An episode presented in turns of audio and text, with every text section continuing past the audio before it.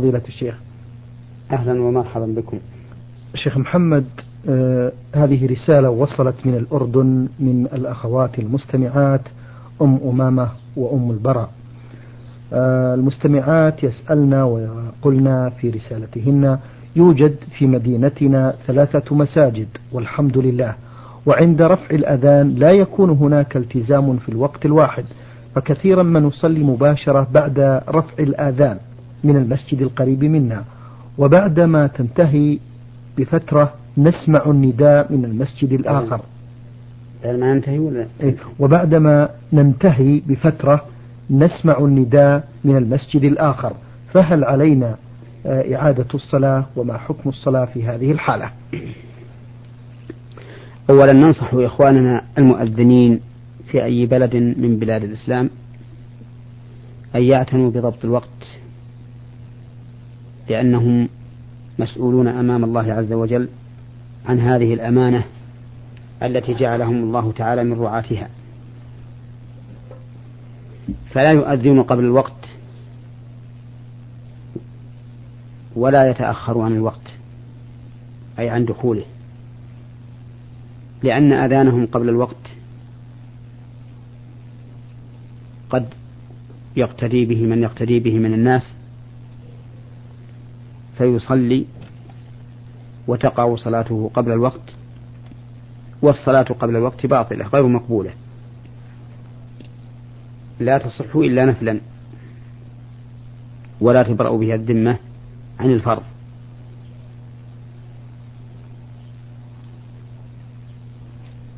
والمصلي صلاها على أنها فرض، ولكنها لا تقبل منه على أنها فرض لأنها في غير وقته، بل تكون نفلا.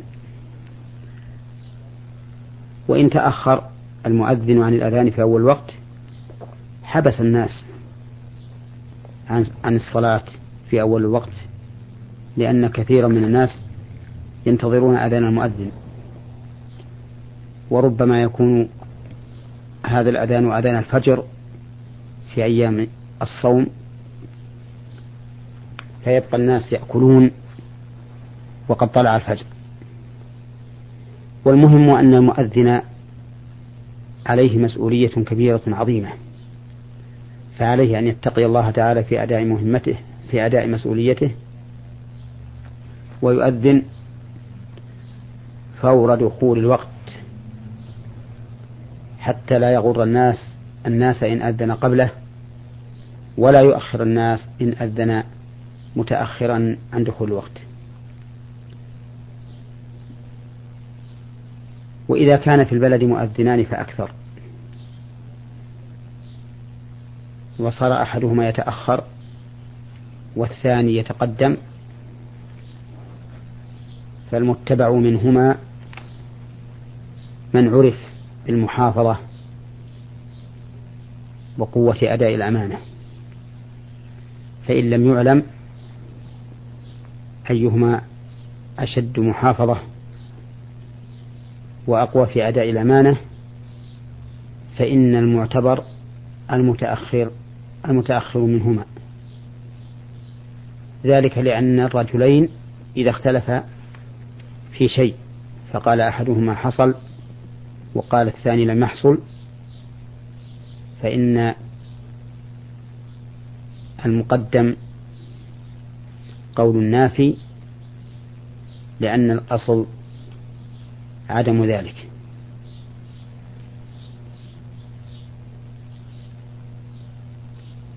وقد نص أهل العلم على أنه إذا وكل الرجل من رجلين يرقبان الفجر له فقال أحدهما طلع الفجر وقال الثاني لم يطلع، فإنه يقدم قول من يقول إن الفجر لم يطلع لأن الأصل معه. نعم، ثابكم الله فضيلة الشيخ. هذا فلاح حسن الحمداني، نينوى العراق، يقول: السلام عليكم ورحمة الله تعالى وبركاته، سلامي وتحياتي إلى علمائنا الأفاضل وإلى أسرة برنامج نور على الدرب، إنني أسأل يا فضيلة الشيخ عن الطريقة الصحيحة في الوضوء والأقوال والكلمات الواجب ذكرها، وهل تعتبر بعض القطرات من البول عزكم الله وإخوان المستمعين التي تلامس الملابس بعد الخروج من دورة المياه ناقضة للوضوء، مع العلم أنني أبقى لفترة طويلة في الدورة حتى لا تتكرر العملية عندي، ولكن ما العمل؟ أرشدوني بارك الله فيكم. الوضوء هو غسل الوجه، ومنه المضمضة والاستنشاق، وغسل اليدين إلى المرفقين من أطراف الأصابع إلى المرفقين، ومسح الرأس ومنه الأذنان، وغسل الرجلين من أطراف الأصابع إلى الكعبين. وليس فيه قول واجب إلا التسمية، فإن العلماء اختلفوا في وجوبها، ومنهم من قال إنها واجبة لأنه صح عنده قول الرسول عليه الصلاة والسلام: لا وضوء لمن لم يذكر اسم الله عليه. ومنهم من قال إنها سنة لأنه لم يثبت عنده قول النبي صلى الله عليه وسلم: لا وضوء لمن لم يذكر اسم الله عليه، ولأن الواصفين لوضوء النبي صلى الله عليه وسلم لم يذكروا أنه كان يسمي.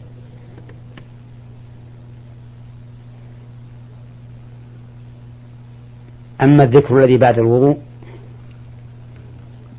وهو قول المتوضي إذا فرغ من وضوئه: أشهد أن لا إله إلا الله وحده لا شريك له، وأشهد أن محمدا عبده ورسوله، اللهم اجعلني من التوابين واجعلني من المتطهرين، فليس بواجب. وأما ما ذكر من كونه يذكر الله عند غسل وجهه وعند غسل يديه وعند مسح رأسه وعند غسل رجليه،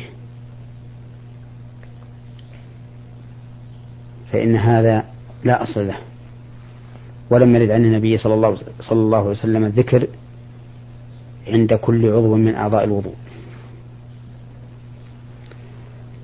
وأما ما ذكره السائل عن نفسه من كونه إذا توضأ، بل من كونه إذا بال ثم استنجى خرج منه قطرات من البول بعد أن يخرج من محل نقض الوضوء، فإن هذه القطرات لا تخلو من إحدى حالين: إما أن تكون مستمرة بحيث لا يحصل فيها توقف،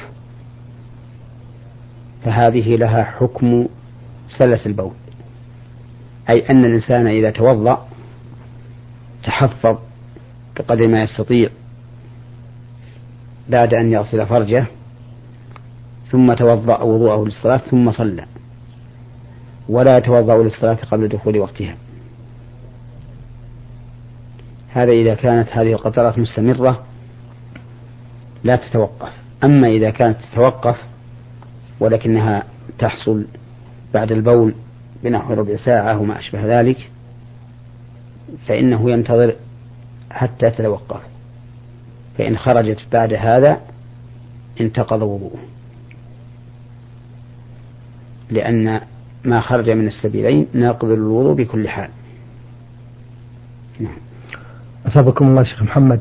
المستمعة عواطف من جدة أرسلت بهذه الرسالة تقول فيها: إنني أرى ولله الحمد شباب اليوم، خاصة بأنهم التزموا بطاعة الله، ولكن نراهم يميلون إلى مذاكرة الحديث والتفسير والتوحيد والفقه فقط، ويهملون المواد الأخرى مثل الرياضيات والعلوم، ويقولون يريدون فقط الدين ولا يهمهم باقي المواد، يريدون الآخرة.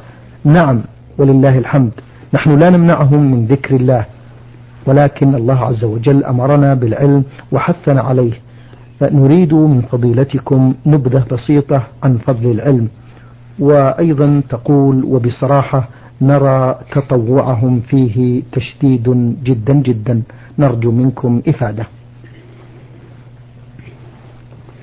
لا شك أن ما ذكرته السائلة من أن العلم لا يقتصر على العلوم الشرعية كعلم التفسير والحديث والتوحيد والفقه وما يتعلق بذلك، لكن العلم المحمود على كل حال هو هذه العلوم، وهي التي أمر الله بها، وهي التي فيها الفضل، وهي التي قال الله تعالى: إن قال الله تعالى فيها إنما يخشى الله من عباده العلماء، وقال فيها يرفع الله الذين آمنوا منكم والذين أوتوا العلم درجات، وقال فيها النبي صلى الله عليه وسلم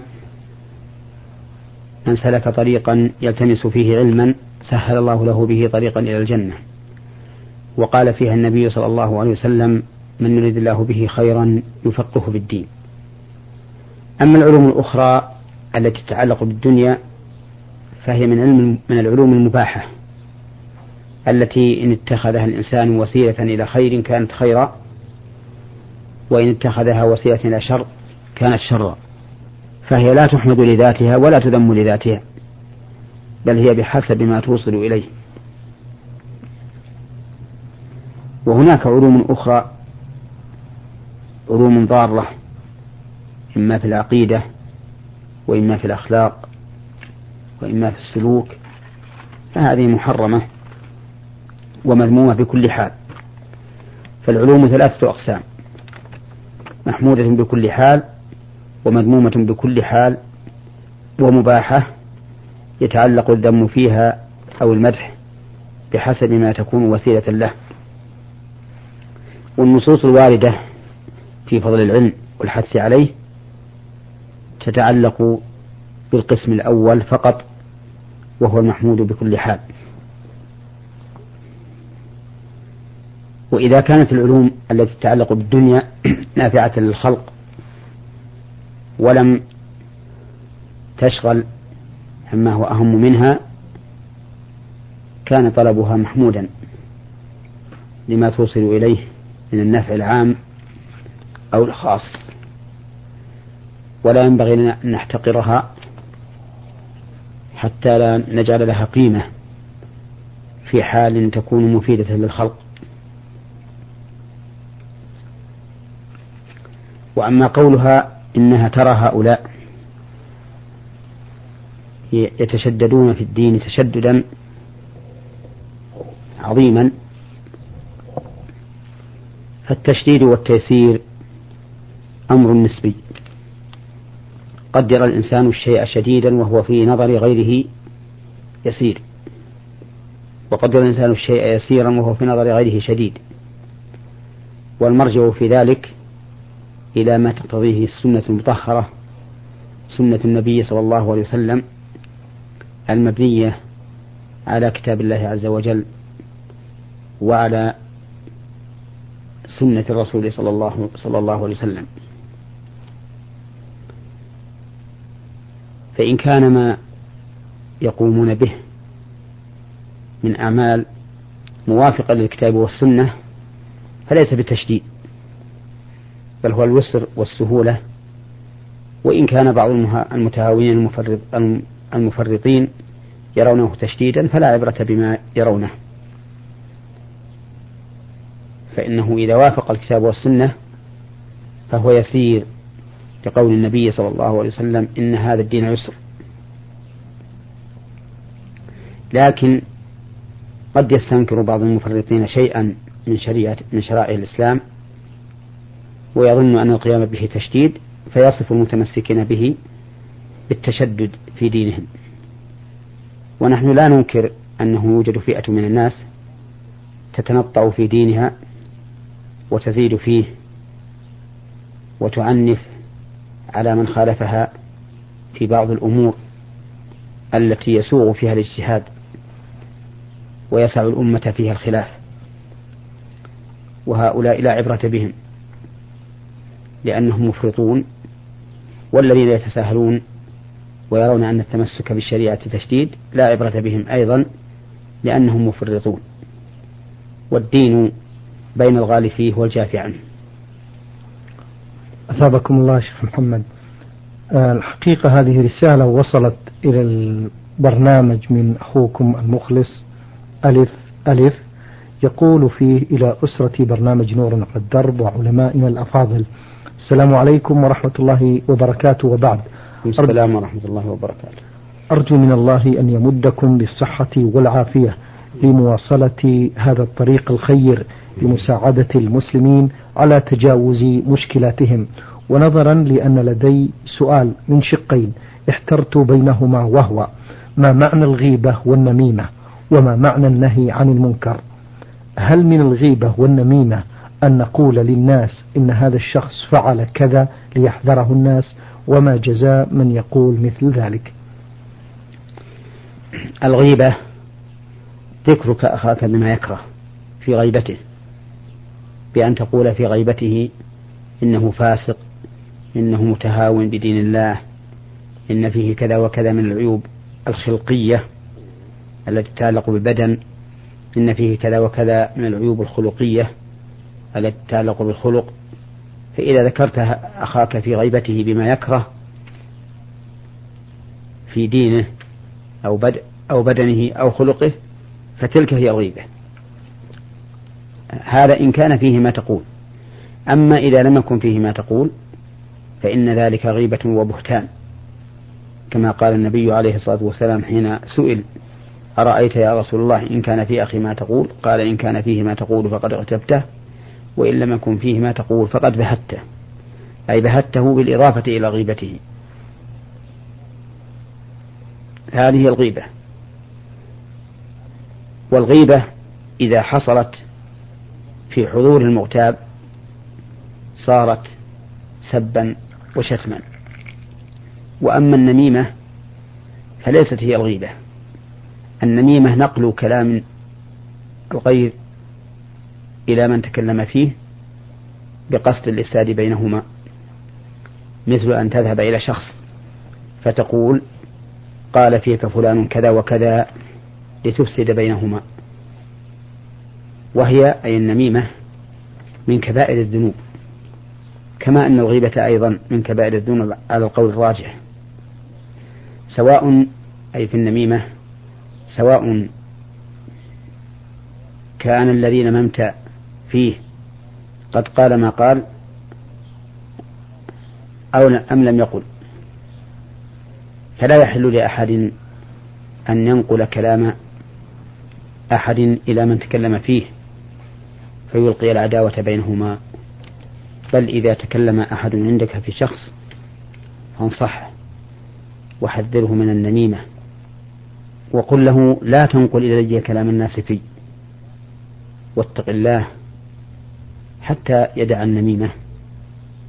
وألم أن من نم إليك نم منك فاحذره، ولهذا قال الله تعالى ولا تطع كل حلاف مهين هماز مشاء بنميم مناع للخير معتد أثيم عتل بعد ذلك زنيم. وقد ثبت عن النبي صلى الله عليه وسلم أنه قال لا يدخل الجنة قتات أي نمام. وثبت عنه أنه مر برجلين يعذبان في قبورهما فقال في أحدهما إنه يمشي بالنميمة.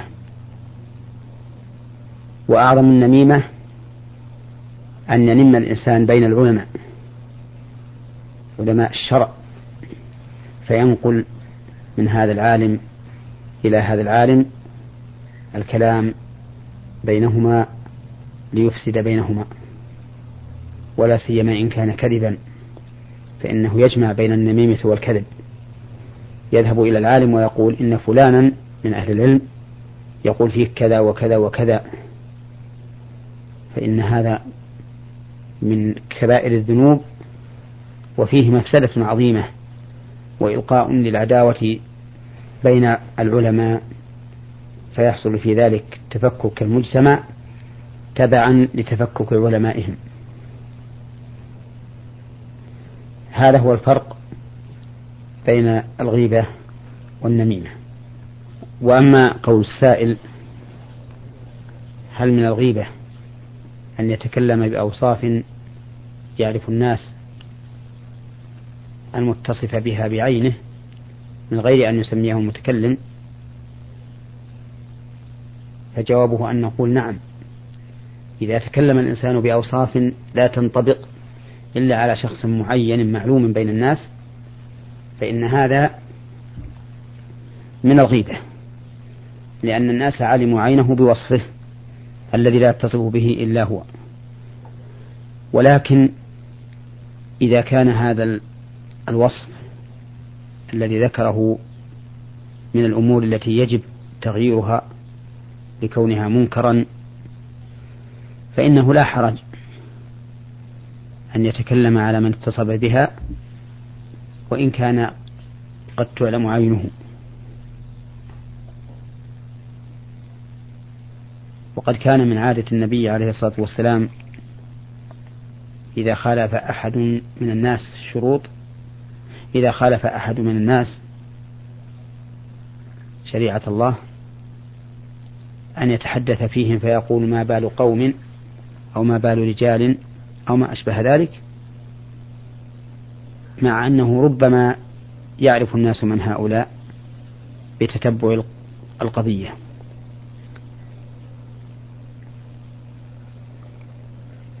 ويتفرع من ذلك أن الإنسان لو اغتاب شخصا داعية سوء وعينه باسمه ليحذر الناس منه فإن هذا لا بأس به، بل قد يكون واجبا عليه لما في ذلك من إزالة الخطر على المسلمين حيث لا يعلمون عن حاله شيئا. نعم. بارك الله فيكم. المستمع محمد أمين من الأردن إربد يقول في رسالته: بسم الله الرحمن الرحيم وبه نستعين والحمد لله والصلاة والسلام على رسول الله. أود أن أسأل فضيلتكم سؤال عن صحة عقد الزواج في الأمور التالية: عندما تكون المخطوبة لا تصلي مع التزامها بالحجاب والآداب، وبعد الزواج أصبحت تصلي مع العلم أن الخاطب يصلي. نقطة الثانية: عندما يكون الخاطب لا يصلي والمخطوبة تصلي. ثالثا: عندما يكون كلا الزوجين لا يصليان. رابعا: عندما يكون ولي أمر الزوجة لا يصلي. وأخيرا: ما هي شروط شاهد العقد، وفي حالة أنهم لم يصلوا ما الحكم في هذا مأجورين؟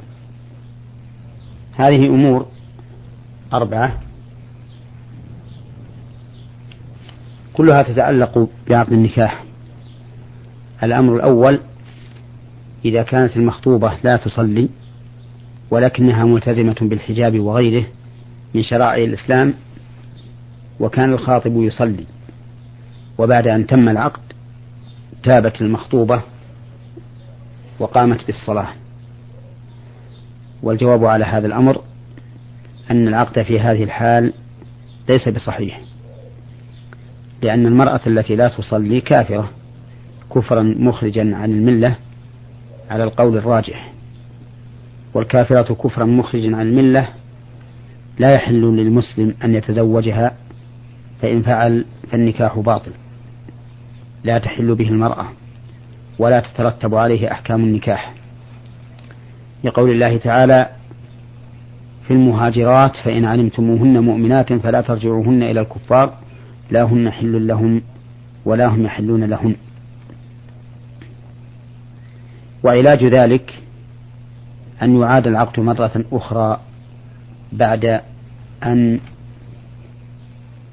تصلي حتى يكون العقد من مسلم على مسلمة. وهكذا الأمر الثاني الذي ذكره السائل، وهو إذا كان الخاطب لا يصلي والمخطوبة تصلي ثم تم العقد وصار الخاطب يصلي، فإننا نقول إن العقد لا يصح، لأنه عقد من غير مسلم على مسلمة، وعقد غير المسلم على المسلمة غير صحيح، وعلاج ذلك أن يعاد العقد مرة أخرى بعد أن يلتزم الإنسان أو بعد أن يلتزم الخاطب بالصلاة. الأمر الثالث: إذا كان كل من الزوجين لا يصلي، أي أن كل واحد منهما مرتد عن الإسلام ثم عقد لهما النكاح، فهذا محل توقف عندي، لأنني إذا رجعت إلى كلام الفقهاء رحمهم الله وقولهم إن المرتد لا يصح نكاحه سواء كان رجلا أم امرأة، فإن هذا يقتضي أن نكاح المرتدين غير منعقد لكونه وقع من غير أهل العقد. وهذا هو ظاهر كلام الفقهاء رحمهم الله. وإذا نظرت إلى أن الكافرين الأصليين يصح النكاح بينهما، وقد أقر النبي صلى الله عليه وسلم أنكحة الكفار ولم يبطل منها شيئا، مع أنها وجدت في حال كفر الزوج والزوجة. أقول إذا نظرت إلى ذلك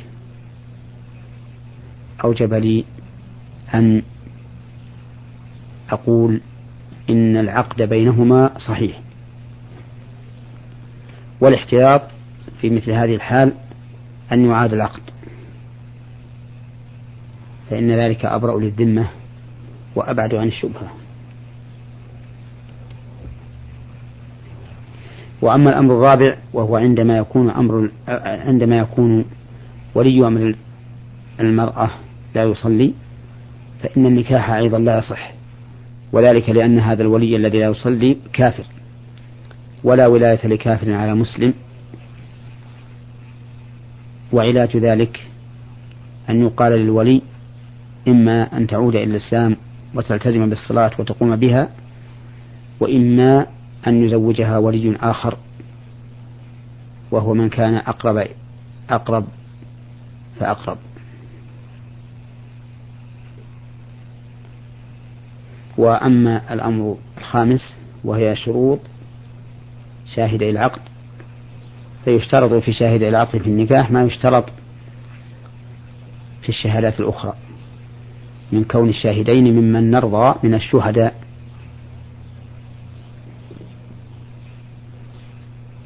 نعم. بارك الله فيكم شيخ محمد على ما قدمتم لنا ولله